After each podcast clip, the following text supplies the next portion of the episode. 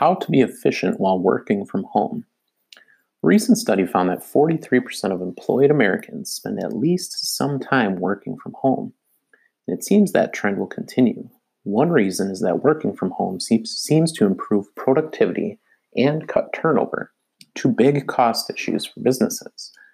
There are pros and cons, of course, but when it comes down to it, when it comes down to the money, it just makes sense. Businesses can save on office space and other expenses, and workers can save on commuting costs and a few other things. That seems to drive the continued evolution. Say you are working from home or will in the future. How do you maintain your efficiency? Here are a few thoughts. Scheduled hours.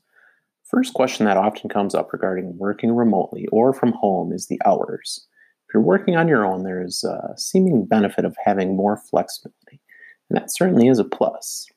Even for businesses, you want the most productive employee possible. If they work better in the morning, for example, or at night, what difference does it really make? I've found that I still basically work the same hours. I used to work 7 to 4 in the office. Now I work 7 to 4 at home. Pretty much the same routine. We used to work at the same place and they were kind of flexible with hours. You could start at 6 if you wanted to, or you could come in at the usual 9. I think most people fall into their normal place if they have the flexibility. I know some jobs can't allow for certain options, but if you can, it's worth it. If you're an entrepreneur, what I find is that there are normal working hours, but you're pretty much on all the time. Responding to emails at 4 a.m. or 11 p.m., all kinds of things. So it's pretty much moot point anyway, but you do want to set scheduled hours.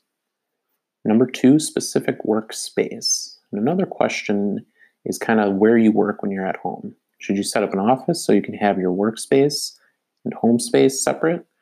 I think for the most efficiency, it gets back to the individual. Some individuals need more separation, but I think others can get get by with working on the couch or the kitchen table uh, my wife, for example, likes her own office, and I can pretty much, on the other hand, I can pretty much work anywhere. I can work in an office, but I can get just as much work done at the table, the couch. We'll get to distract, distractions next, and that plays a role in the workspace question. You have to be self aware if you have the flexibility with your workspace. If you need it, then you need it. If you don't, then you should be just fine. Distractions.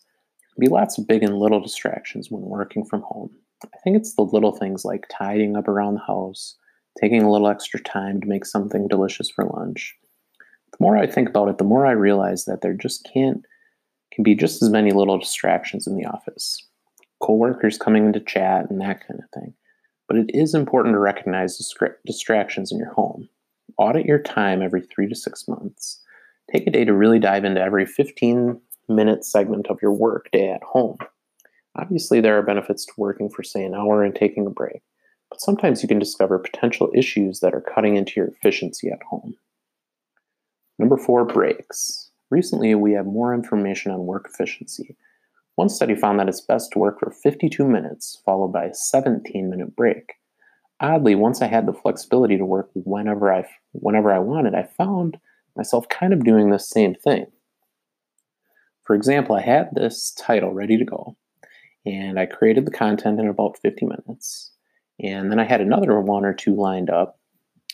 And in the middle, kind of red as a little break, just giving my brain a little rest. The trick is that when you're at home, you want to find your flow. And I find that if I start getting really involved in something for two plus hours, then I start getting diminishing returns. Find that point of no return and use that to set your own little breaks. Then, obviously, the other way, you need to start still get your work done. More on this in a little bit. Number five is communication, and this is where technology has really made it possible to work from home. Email, Skype, secure cloud access, and more.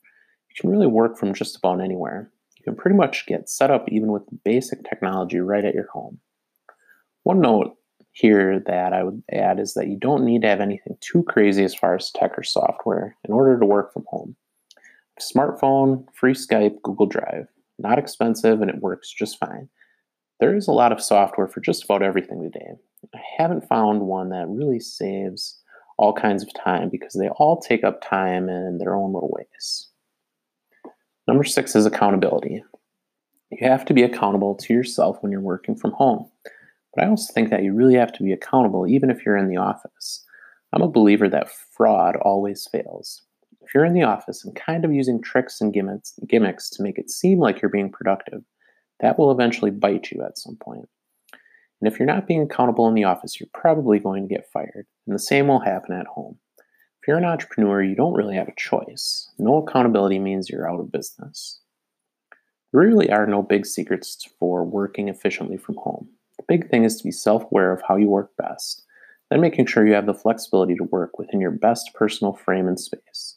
Then it just comes down to accountability. If you're not getting the job done, you'll suffer. But if you're driven and accountable, you'll probably work really well right from your home.